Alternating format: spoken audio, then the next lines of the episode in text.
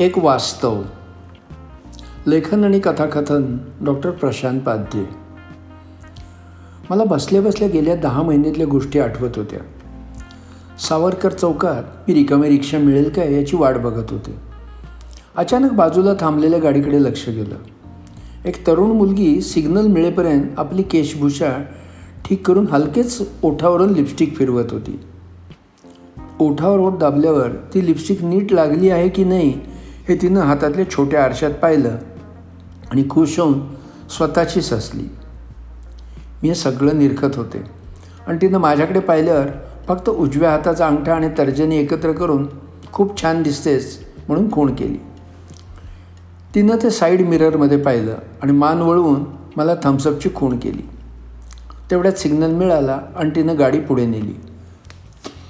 जरा वेळात मलाही रिक्षा मिळाली आणि मी माझ्या कॉलेजात गेले. मी मनातल्या मनात त्या तरुणीचं टापटीप राहण्याच्या सवयीबद्दल कौतुक केलं.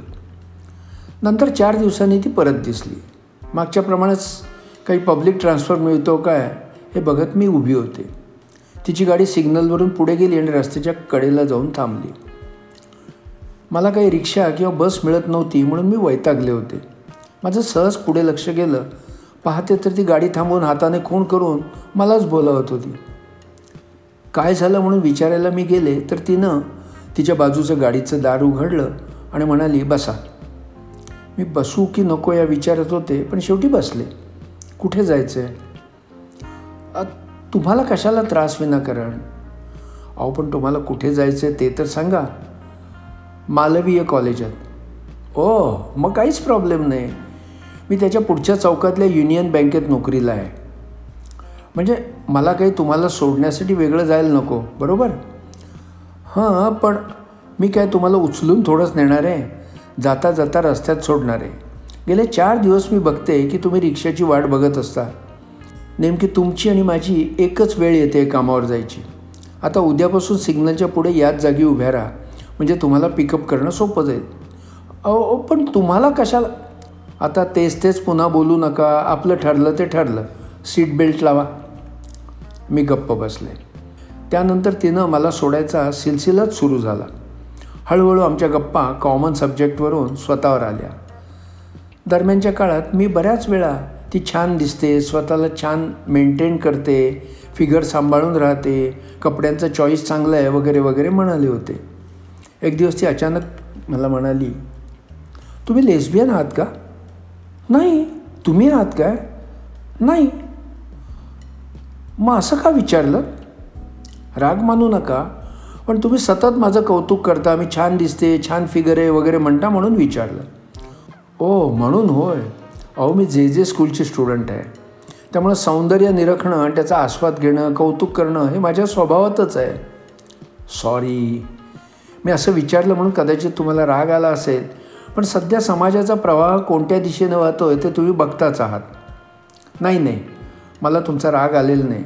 पण जर तुम्ही मला अहोजावं करत राहिलात तर मात्र नक्कीच आहे नाही करणार पण तुम्ही सॉरी तूही मला अहो म्हणू नकोस. त्यावर आम्ही दोघी खूप हसलो. दिवसेंदिवस आमची मैत्री वाढू लागली. कॉमन इंटरेस्टच्या बऱ्याच गोष्टी सापडत गेल्या. पहिल्या महिन्याच्या शेवटच्या दिवशी मी तिचे गाडीतून सोडण्याचे चार्जेस विचारले आणि आमचं चक्क भांडण झालं. दोन दिवस अबोला राहिला पण तरीही ती मात्र लिफ्ट देतच राहिली. मग त्यानंतर मी पैशाचं विचारायचं सोडूनच दिलं. दोन तीन वेळा वर्किंग डेज सोडूनही आम्ही भेटलो. मस्त हॉटेलिंग आणि शॉपिंग केलं. हळूहळू एकमेकांबद्दल माहिती घेऊ लागलो. तिचं नाव सुधा शिरोमणी होतं. पण त्यामुळे ती कुठली तिची जात कोणती वगैरे काहीच कळलं नाही. म्हणून मी तिला आडवळणानं तू मूळची कुठली म्हणून विचारलं आणि तिच्या उत्तराने चाटच झाले. हे माझं खरं नाव नाही. आणि ते कोणतं तेही मी सांगणार नाही. माझे आईवडील मी वयात यायच्या वेळी वेगळे झाले. त्याबद्दल मला काहीच म्हणायचं नाही. तो त्यांचा वैयक्तिक प्रश्न होता. पण मला आश्चर्याचा रक्का तेव्हा बसला जेव्हा दोघांपैकी कुणीच माझी जबाबदारी घ्यायला पुढे आलं नाही. सर्वसाधारणपणे दोघंही आपल्या मुलावर हक्क सांगतात पण इथे चक्क उलटं होतं. दोघंही आपापली जबाबदारी झटकत होते. मग मीही ठरवलं. की कित्येक मुलांना आई वडील नसतात. काय बिघडलं त्यांचं? काही नाही. आपण हे असंच समजायचं आणि अठरा वर्षाची झाल्याबरोबर माझं नाव बदलून सुधा शिरोमणी केलं. त्यांच्याशी कायमचं नातं तोडून टाकलं. हे सगळं जगात फक्त दोनच माणसांना माहीत आहे. एक तो नाव बदलणारा सरकारी क्लार्क आणि दुसरी तू. तू काळजी करू नकोस. माझ्या तोंडून ही गोष्ट बाहेर लीक होणार नाही. मी सध्या वर्किंग वुमन्स हॉस्टेलवर राहते. दिवसापैकी फक्त रात्री झोपायच्या वेळी घरी जाणार. मगच भाड्याच्या घरात राहून खर्च कशाला वाढवायचा? बरोबर की नाही? शिवाय सिक्युरिटीच्या दृष्टीने ते हॉस्टेल बरं वाटलं. फक्त ठराविक वेळापूर्वी हॉस्टेलला हजर राहायला पाहिजे. सुटीच्या दिवशी कुठे जाणार? वगैरे लॉगबुकमध्ये नोंद करायची. तेवढंच थोडं जाचक वाटतं. तू म्हणतेस त्यात तथ्य आहे. मी पेईंग गेस्ट म्हणून राहते. थोडं अडचणीचं होतं. पण हॉस्टेलपेक्षा बरं आहे इतकंच. सकाळी कॉलेजात लेक्चरर म्हणून काम करते नंतर हाऊस म्हणून दोन ठिकाणी इंटेरियर डिझायनिंग शिकवायला जाते.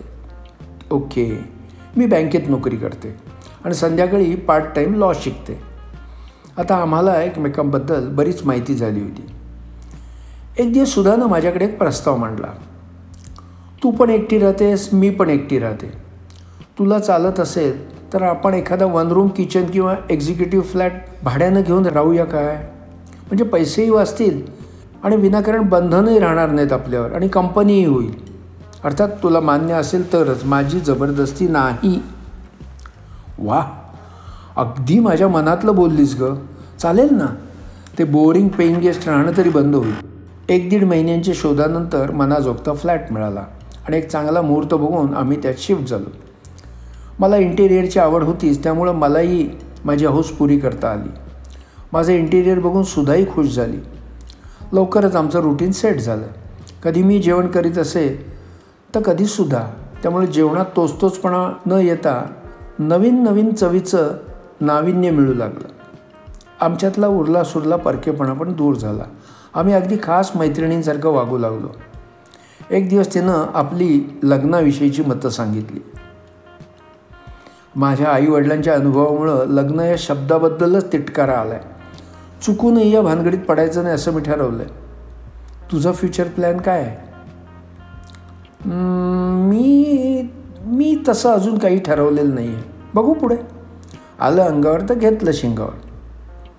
ते बरोबर आहे ग पण आता तू पस्तीशी गाठतेस म्हणून विचारलं. खरंच खरंच मी या गोष्टीबद्दल विचार केला नाही आजपर्यंत. नाही किंवा हो असंही नाही. नंतर तो विषय तसाच राहिला. मी थोडी फोटोग्राफी पण शिकले होते. आणि ड्रॉइंग पेंटिंग हा तर माझा आवडता विषय होता. त्यामुळे मी कधी कधी सुधाचे फोटो काढत असे. तर कधी कधी तिला समोर बसून तिचं पेंटिंग तयार करत असे. ती खरंच दिसायला सुंदर होती. आखीव रेखीव प्रत्येक गोष्ट जागच्या जागी. ती निरनिळ्या फॅशनचे कपडे घालून निरनिळ्या पोच द्यायची. तिला फॅशनचा चांगलाच पोच होता. त्यामुळं अप्रतिम चित्र यायची. चित्र किंवा तिचा फोटो सुंदर आला की मी खुश होऊन लाडानं तिच्या गालाचा किस घेत असे. कधीकधी ती अगदी कमीत कमी कपडे घालून यायची आणि म्हणायची काढ पेंटिंग. आणि मी काढायची. एक दिवस तर तिनं कमालच केली. ती चक्क न्यूड पोजमध्ये माझ्यासमोर येऊन बसली आणि म्हणाली बघू तुझी ताकद बघूया. बघूया तुझी क्रिएटिव्हिटी. अरे किती रिअल आर्ट आहे तुझ्याकडे. मी खरं तर आश्चर्यचकित झाले होते पण तरीही चॅलेंज स्वीकारलं आणि रंग प्लेट ब्रश आणि कॅनव्हास घेऊन सज्ज झाली. तिची कमाल म्हणजे तीन तास ती जराही हल्ली नाही हू की चू केलं नाही एकाच पोझिशनमध्ये बसून राहिली. चित्र पूर्ण झालं आणि मनाप्रमाणे झाल्यामुळं नेहमीसारखी मी तिच्याकडे गेले आणि तिच्या गालाचा किस घेतला पण तिनं अचानक माझं तोंड वळून माझे ओठ आपल्या ओठावर टेकवले. ती असं काही करील याची मला पुसटशीही कल्पना नव्हती. त्यामुळे मी जरा बावरले. तिनं मान खाली घातली आणि म्हणाली सॉरी रागावलीस? नाही मला कल्पना नव्हती तू असं काही करशील. म्हणजे रागावली नाहीस ना? मी मानेनच नाही म्हटलं आणि दुसऱ्या क्षणी ती उठली आणि तिनं मला करकचून मिठी मारली. पॅशिनेट किस घेतला. काही क्षण मी तिनं मला ने मिठीतून सोडण्याची वाट पाहिली पण तिनं सोडलं नाही. मग मात्र मीही तिला घट्ट मिठीत घेतलं. आणि अचानक माझ्या मनात एक प्रश्न चमकून गेला. यालाच तर लेस्बियन म्हणत नाहीत ना? दुसऱ्या दिवसापासून आमचं रुटीन सुरू झालं. आदल्या दिवशीच्या इन्सिडन्सचे पडसाद कुठेच दिसत नव्हते. ना कुठे गिल्टी कॉन्शियस होता. दोन दिवस शांतपणे नेहमीसारखेच गेले. तिसऱ्या दिवशी मी पुस्तक वाचत कधी झोपले ते माझं मलाच कळलं नाही. पण मध्यरात्री कसल्या तरी स्पर्शानं जाग आली. पाहते तर सुधा माझ्या पांघरुणात आली होती. मला मिठीत घेण्याचा प्रयत्न करत होती. मला आपण याला कसं रिस्पॉन्ड करायचं तेच कळत नव्हतं. हळूहळू तिनं माझा पूर्ण ताबा घेतला. माझ्याकडून काही विरोध होत नाही हे लक्षात आल्यावर तिनं माझ्या ओठावर आपले ओठ टेकवले. आता मलाही राहावे ना. मीही तिला उत्स्फूर्त प्रतिसाद देऊ लागले. मला आठवत नाही हे सगळं किती वेळ चाललं होतं. मात्र त्या दिवसानंतर तिनं माझा पूर्ण ताबा घेतला होता. तिला हवं तेव्हा ती माझ्याशी सलगी करायची. मी विरोध करत नसे आणि काही वेळानं तिला समर्पित होत होते. आता हाही आमच्या रुटीनचाच भाग झाला होता. साधारण दोन महिन्यांनी एका संध्याकाळी तिनं मला फोन करून कळवलं की मला यायला उशीर होईल. जेवणासाठी वाट बघू नकोस बाहेरूनच जेवून येईल मी ओके म्हटलं. विचार केला असेल ऑफिसची पार्टी किंवा काहीतरी. पण त्यानंतर तसे फोन वारंवार येऊ लागले. प्रत्येक वेळी दुसऱ्या दिवशी तिच्या चेहऱ्यावर गिल्टी फिलिंग असायचं. मी तिकडे दुर्लक्ष करत असे. पण मला कळत नव्हतं की पार्ट्या असल्या तरी किती वेळा? आठवड्यातून तीन चार वेळा? बऱ्याच वेळा विचारायचं म्हणून तोंडावर प्रश्न यायचा. पण मीच तो गिळून टाकत असे. म्हटलं it is her personal matter फक्त वाईट वाटायचं की ती आपणून मला सांगत नव्हती. आजकाल तिचं माझ्या पांघरुणात घुसणं पण जवळजवळ कमी कमी होत थांबलं होतं. मला आत कुठेतरी वाटायला लागलं की मलाच तिच्या सहवासाची चटक लागली आहे की काय? मी आतुरतेनं ती कधी जवळ घेते माझ्या सर्वांगावरून हात फिरवते माझा किस घेते याची वाट बघत असे. आणि एका रविवारी सकाळी मी उठण्यापूर्वीच ती बाहेर पडली आणि संध्याकाळी एका साऊथ इंडियन मुलाबरोबर घरी आली. हा विश विश्वनाथ माझा बॉयफ्रेंड आम्ही लिव्ह इन रिलेशनमध्ये राहायचं ठरवलं आहे मी आजच आत्ताच शिफ्ट होते. आम्ही पुढे तिनं काय सांगितलं मला माहीत नाही. मला एकदम गरगरायला लागलं. हातापायातली शक्तीच गायब झाली आणि सोफ्याच्या बाजूला मी धाडकन कोसळले.